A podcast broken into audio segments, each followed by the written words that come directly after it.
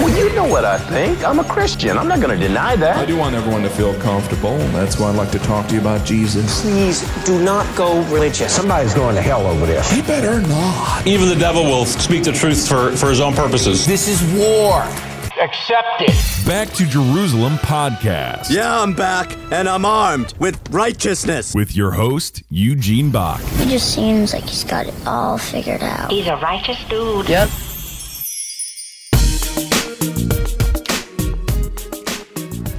Hello and welcome to another Back to Jerusalem podcast. I'm Eugene Bach, your host for this time, and I'm coming to you live on delay from somewhere in the borders of Romania. And we're actually right outside the border of Ukraine when um, uh, everybody's saying that uh, Putin was supposed to invade today. I'm actually doing this on Monday, February 21st. I don't know when you're listening to this podcast, but I'm sitting here with a friend that has really been a, a, a pretty cool person to know in the in the last year. How long Something have like I, I- yeah, I think I've known you for like a little over a year or somewhere around through there. Um, her name is Kate. We've been working together uh, on doing business as mission, as well as she's attended our hackers conference. And um, Kate, it's good to have you. Thanks for joining us. We're actually It's sitting inside of a restaurant, so if you hear some banging of dishes or us answering a waiter from time to time, we have an extra hour. Her and I, we didn't actually plan on this podcast, but we're waiting on somebody who didn't show up on time this morning. I Maybe they'll hear the podcast I- later I, that- anticipated him not being on time for this afternoon. Uh, but yeah, um, one of the things that we had talked Thank about, you. which is a very big need right now, is for Christians to be a little bit on guard for the way that the world is going when it comes to um, the platforms that we're using for communication and almost everything else.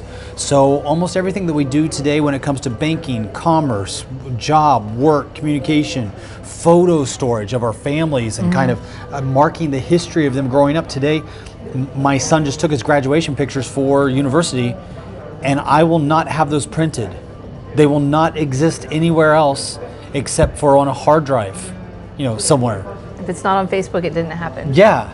Yeah. And so uh, with that with that being the important part of, you know, kind of everything that we do our entire life, we really have funneled ourselves into this environment where now we can be restricted. We can be cut off. We can be gated. We can be uh, we, we've opened up ourselves to less information, not more, to being um, tracked and followed, and more than that, manipulated. I don't even think people realize how they can be manipulated. I mean, if somebody, if somebody learns your profile online and all of the different data points that you have, they can predict and, in some ways, manipulate how you vote, how you shop, how you buy. I mean, we got statistics to show the impact that you can have over somebody's life without them even knowing it. Yeah, it's true. And we, in many ways, I think we've actually become the product. So, what started out as these companies offering a product to meet a need that we didn't know we had, and now we're the product uh, with our data points, like you said, and then people. Like, what's the reason for putting things on social media, for example? Like, so that you'll get likes, so that you'll get interaction, because that makes us feel connected. And we live in a world that's increasingly less connected. But that that interaction on social media sort of checks the box for your brain and says that you've engaged with someone today. And we're all wired for connection. Uh, with with business that's like the personal side of it but then on the business side of it i was looking earlier because i was just thinking cloud computing has been around for so long and i couldn't remember when it actually started but it was introduced in the 90s as a concept and then it really took off in the early 2000s but before that, it was almost cost prohibitive for a lot of companies to manage their infrastructure. They had to buy expensive equipment, maintain it. If it goes out, they have to buy it again. And I'm not talking about like a $300 computer from Best Buy, I'm talking about a $20,000 server. So that's a major capital expense. And companies like Google, Amazon, Microsoft, they came in and they're like, oh, no, no, no, we could do that for you. We could do that for you for the low, low price of X. And sometimes it's, I don't know, there's some that are as little as like $50 a month. And then, of course, you can spend more. And so for $600 a year, they'll shoulder the burden of $50,000 a year plus, and you've got expenses related to your staff. Like these are going to be highly paid employees who have expertise. And then you've got, uh, we were looking at data centers today, like just the infrastructure of that that's necessary to maintain everything in a safe environment is really expensive. And the So- reason why we were looking at it is because we have seen things. Let's just look in the last week. We don't even have to. We don't have to go back to last year. We don't have to go back to two years ago. Just in the last week, we mm-hmm. saw these protests that are taking place inside of Canada. Doesn't matter whether you agree with the truckers or not that are parking their big rigs in Ottawa.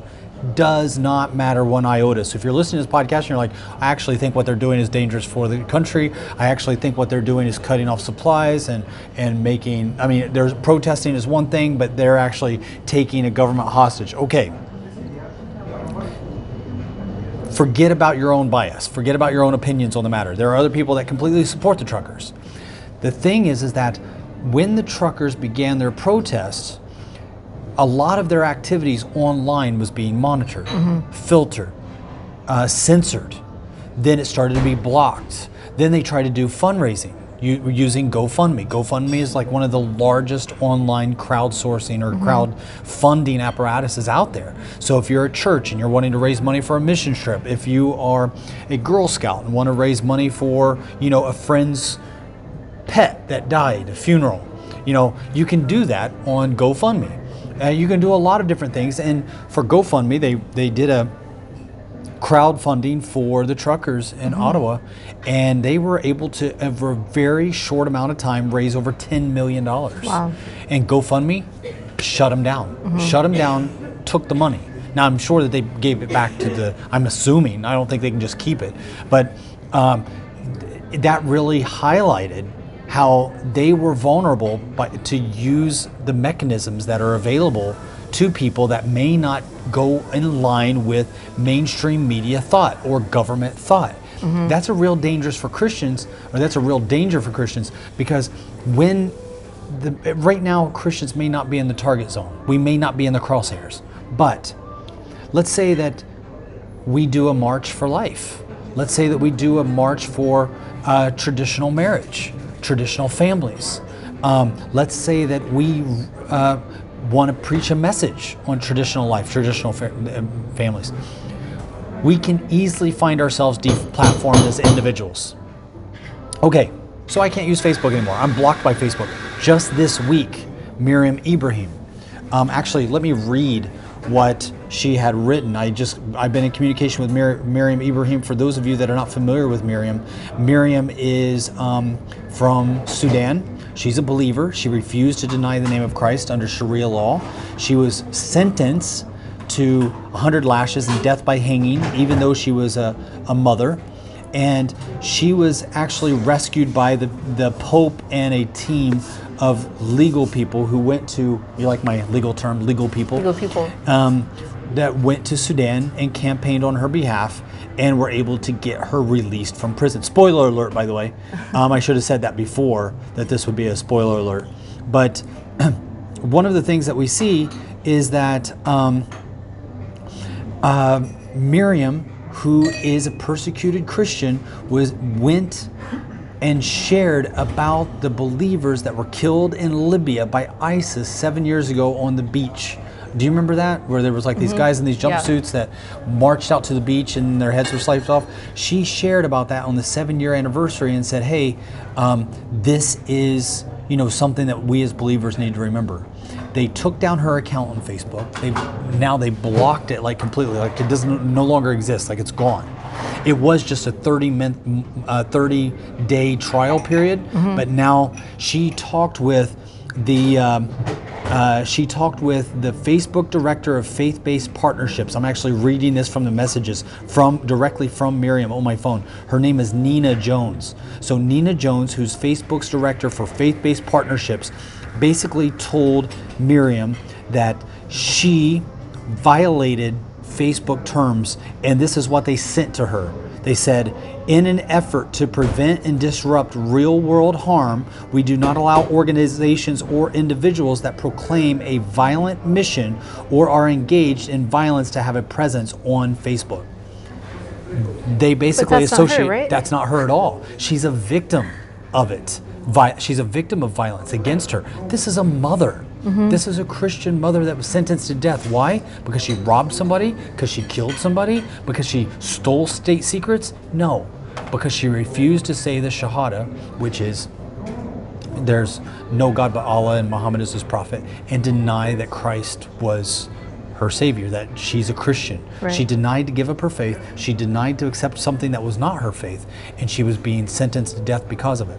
So she was kicked off social media. Now, that's a personal thing. She personally suffered. And it's tough because she's actually being persecuted again by Facebook. Facebook is persecuting her again. But when we look at the bigger picture, not just individuals, the bigger picture, platforms that try to give people a free arena, a free town square to communicate in, have been removed by their competition, blocked by Google.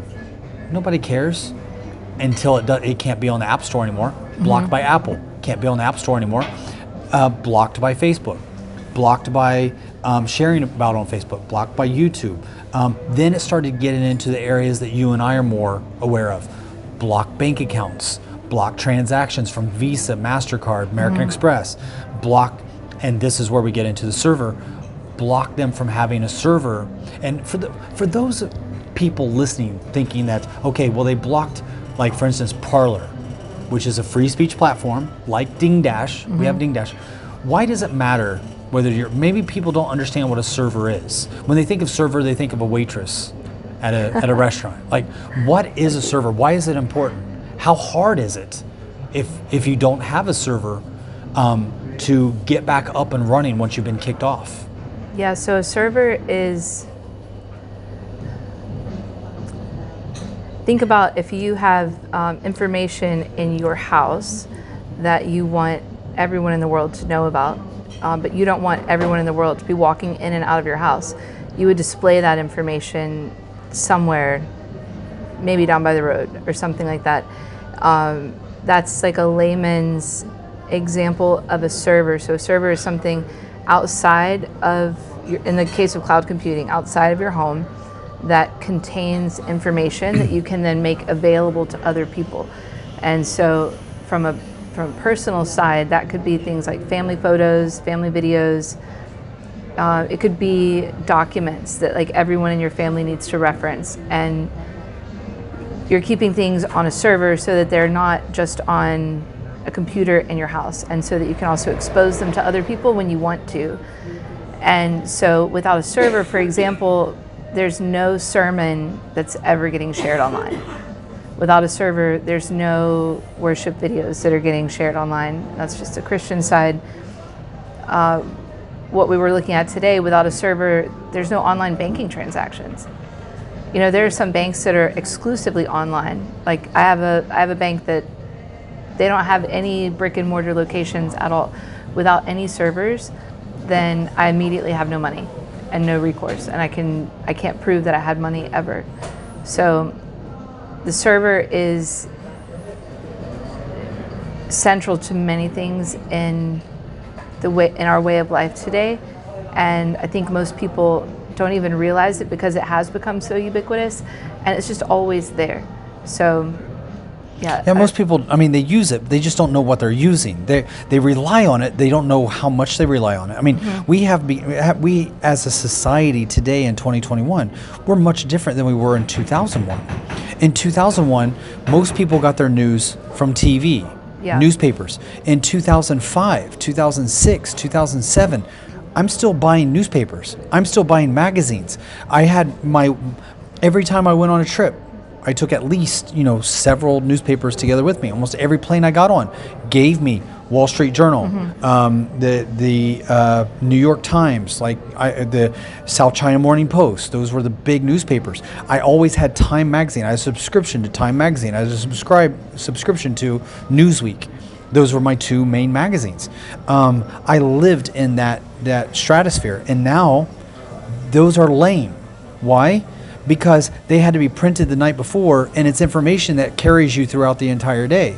Today, information changes by the minute. Yeah. And so I'm watching the news. I no longer want the newspaper. I no longer want the magazine because they're dated. They are expired news.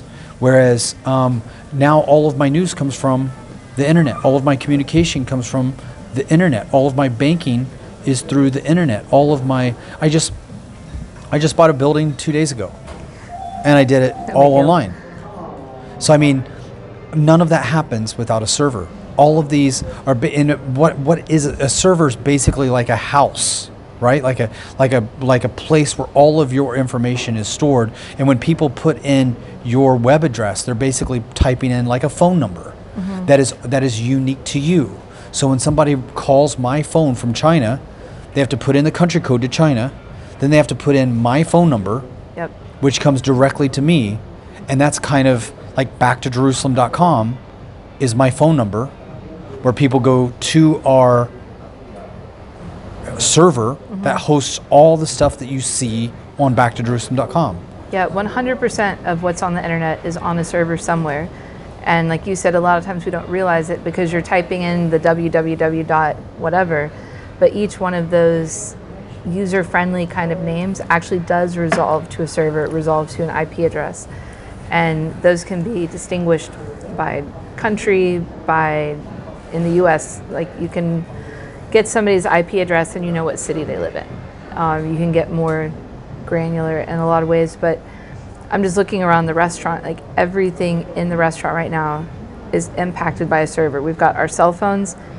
Um, I have an iPhone. I know it's from the devil, and when it backs up, it backs up to iCloud, which is on a server, and all the restaurant software that they have on their computers is coming from a server. The financial transaction stuff goes through a server. The music that's playing in the background is coming from a music server. So, sincerely, it's everything. Um, everything in our modern world. And when you have uh, when you have a product or you have something that's really important to you and you're using a server to deliver it, you've by default given power and authority to whoever owns that server. And so you might be more likely to take into account what they have to say or what they like or what they don't like because you don't want to lose access to the thing that matters to you. And that thing could be your business, it could be your personal information. Um, in the case of YouTube, there's so many, there's got to be billions of hours worth of sermons on YouTube that nobody has anywhere else. And so if YouTube comes to one of these churches and says, hey, we're going to take everything you've ever said and done offline, no one's going to ever be able to access it again unless you trash this one sermon, they might think about that pretty hard because the cost to maintain their own environment, and by environment I mean their own like server environment, is more than most churches are prepared to handle because then it requires having technical staff and the budget and all of that kind of thing. Yeah, and most people don't even realize how important this is. This is a battlefield, not of tomorrow, this is of today. We just don't know we're in this battle. So Christians are being attacked right now slowly. It's happening at such a slow rate. And the convenience and the cost effectiveness of not paying any attention Yeah. is, is, is pretty pretty rewarding for the moment. Well, we've gotten into subscription mindset where everything we do now is a subscription of some sort. Uh, we talked about earlier software that you used to buy and just keep on your computer until it broke, like 10 years later, for a one time cost. Now you're going to pay, even if it's five or $10 a month, but you're going to pay that forever. And so we're just lulled into that. We, we 99 cent a month to death, and it doesn't even raise an eyebrow anymore. Yeah. Because again, it's automated. It would raise an eyebrow if we had to sit down at the kitchen table every month and write a check. Yeah. If we had to pull the money out of our wallet every month, then we would see. But once you have everything digital and then you automate it, then you don't even see this stuff anymore. And I think Yeah. in some ways that might even be a little bit out of sight, out of mind. But here's the thing with the servers is what you are saying is that um, if you are teaching things that the world doesn't like, if you are using a, um, a Facebook live feed, for instance, and you've built up an audience over time, and that audience is used to seeing you, they're, they're uh, excited about seeing you, hearing the message, and that you need to share that, they can cut you off for ever from ever sharing again. And so, uh, what we are doing right now, I think, is something that is really needed, even if we don't recognize in the church that this is a need. We don't want to be scrambling at the end of the day trying to figure out how do we com- combat that after we've already been kicked off. I think when you've been kicked off, it's now too late. It's, it's not too late. It's just it's a bad time because you you disrupt the flow, especially if it's something important.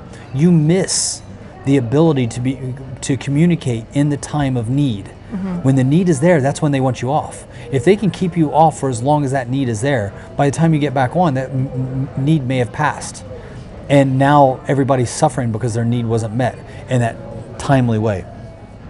So, one of the things that we are doing right now is setting up a server that would be able to serve Ding Dash.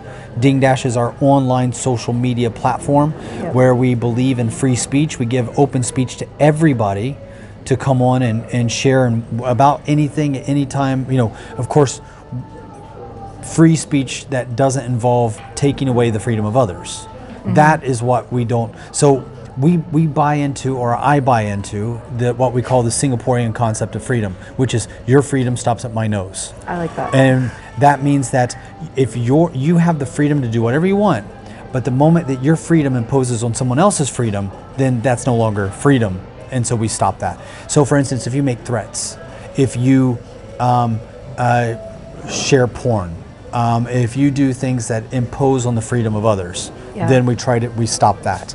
Um, if you come on espousing a different idea, different views, no matter what those views are like, you can be pro-Nazi, you can be pro-slavery, um, you can be the most hideous things that I can think of right now, um, and we're we're still okay with you. And here's the thing: you can you can block people individually. Right. However, other platforms do not allow that. Other servers do not allow that activity. So we could be shut down by the current server that's hosting us at any time. We're vulnerable to that. The steps that you are taking right now are, are helping us to not be such a victim, to not be vulnerable to being taken down at any given moment by a big company like Amazon. Amazon is the one of the biggest servers out there, right? Yeah, they've gotten really popular. I mean, and they're they're taking over in a lot of different industries.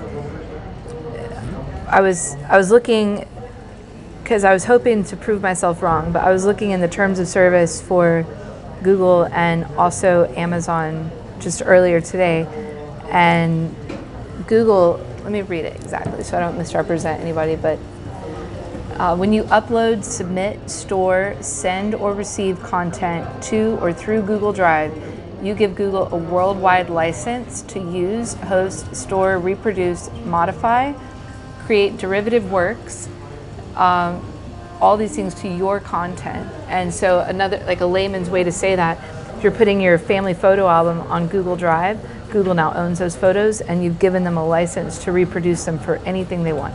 So they could take your gender reveal pictures, your baby pictures, your wedding pictures, whatever, and use it to create products, advertisements of theirs. Um, that's without even getting into like artificial intelligence and scanning pictures and stuff. Um, and then Amazon, which is the first one you asked me about, they say clearly in their terms of service that although no employee by default has access to all data at Amazon, there are times when their employees have to look into your data. So basically, have to open up the library that you're storing there and read through it all. And they can see it, they can decide whether they approve of it or not. Um, they can go in under any pretext that they decide is okay. And like just like you explained with uh, Miriam earlier, it's all open to interpretation. It's open to interpretation from people who have lots of different worldviews, lots of different perspectives, and different and different uh, funding sources.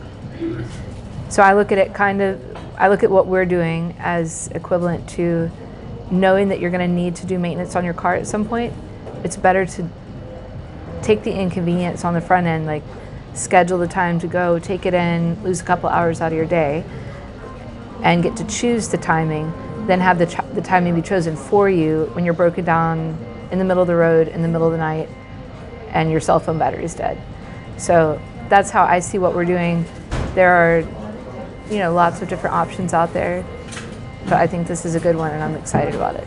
Yeah, I am too, because at the end of the day, one of the things that we are seeing is that Google, Facebook, Amazon, Twitter, um, Apple, they are spending billions with a B on um, campaigning in politics.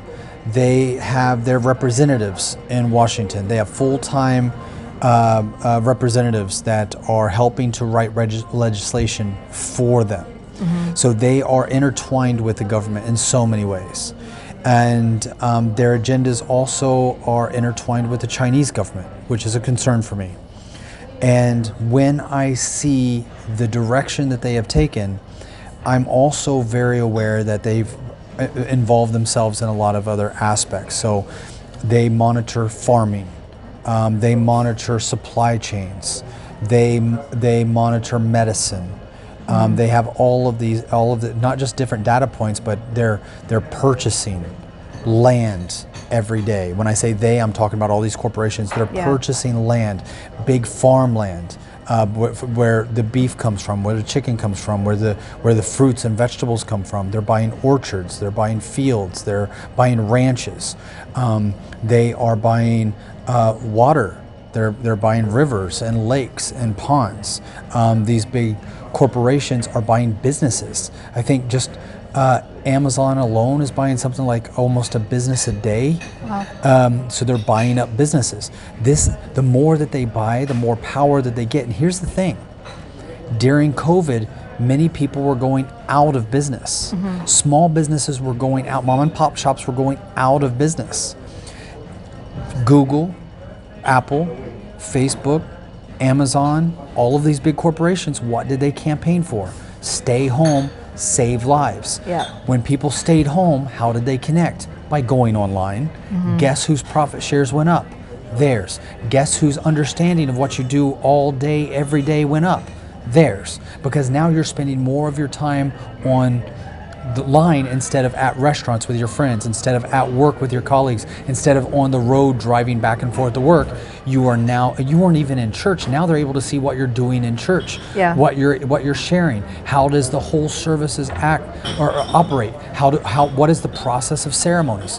The, all of these things we may think they don't mean anything. Baby reveal photos. Who? How do? I don't care. I don't give a lick. You know, um, if they if they have pictures of the food I ate last night, I don't care. Not understanding that each one of these data points actually creates a digital us for these companies to understand. And the more they understand, the more they know not only what we choose and manipulate what we will choose, but also understand what we are willing to tolerate. Yeah. Because if we are willing to tolerate a certain amount of control and they understand that, they're going to push their control to the limits. And that's what this is about in many ways. This is about us as Christians having freedom to be able to communicate, share the gospel, um, share the message without it being filtered, stopped, censored by big tyrannical data companies. Yeah, well, and I think that's really important what you just said because it's not about trying to hide or obscure anything. It's about wanting to have control over your own data, wanting to have control over the content that you have or the information that you have and who and you should be able to say who has access to it. You should be able to say whether or not it's deleted, whether or not it's reused. And you know, I'm sure somebody listening to this would say, well, you know, if it's ever exposed to the internet, then you know somebody can get it. Maybe, maybe they can, maybe they will, they probably will. That's fine, but no one will take away the source of it. Nobody will take away what we have, and you know, Ding Dash is an example of a concept that's really important now. And we've talked about lots of other things uh, for servers too, such as sermons and other types of media or data that people would want to not get kicked offline.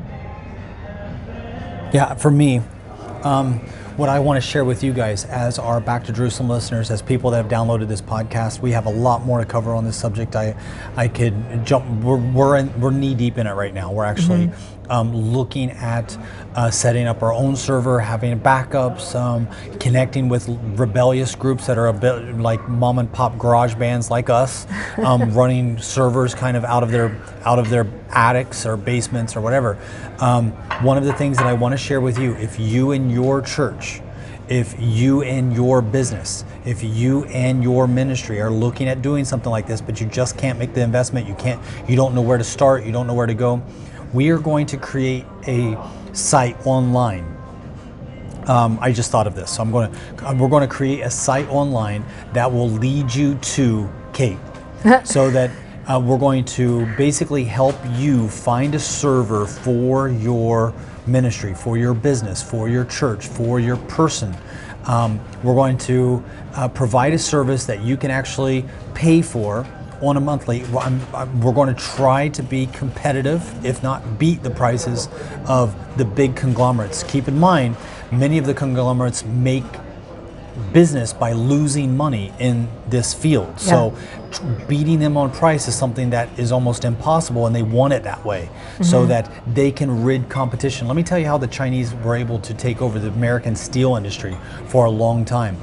Um, what they basically did is they would take steel from their nation, it would be subsidized by the government, and they would move it into a country and just flood it and make it super cheap. They would make it cheaper to buy Chinese steel in America than to purchase American steel. They did that on purpose for years at a time so that um, the American steel companies could no longer compete with the Chinese prices and they would go out. When they went out of business, then the Chinese steel companies could rack up their prices. That's exactly what we're seeing right now. This is also it was uh, on behalf of China. This was also a military strategy that if you can become the only supplier of steel for America, guess what happens when America goes to war with China?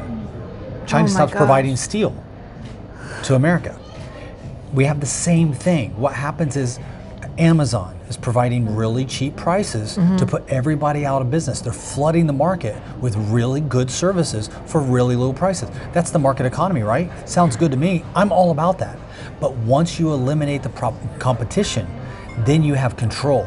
Then you set the rules. And if people don't like it, they're actually ostracized Yeah. from commerce, communication, running their business, whatever.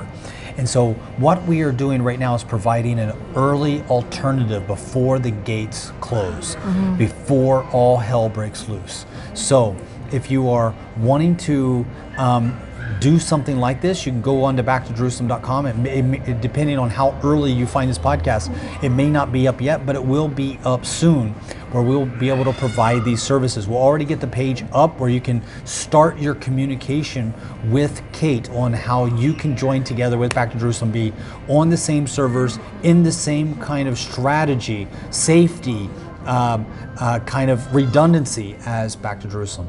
Kate, thanks so much for joining us, sharing Yeah, with absolutely. us. Thanks for being with me here in Romania um, to do this. To It's do a this great opportunity. I'm, I'm having a great time. Good. Thanks for inviting me. And I want to thank you for downloading this Back to Jerusalem podcast. Again, I'm Eugene Bach, your host for this time, coming to you live on delay from somewhere within the borders of Romania.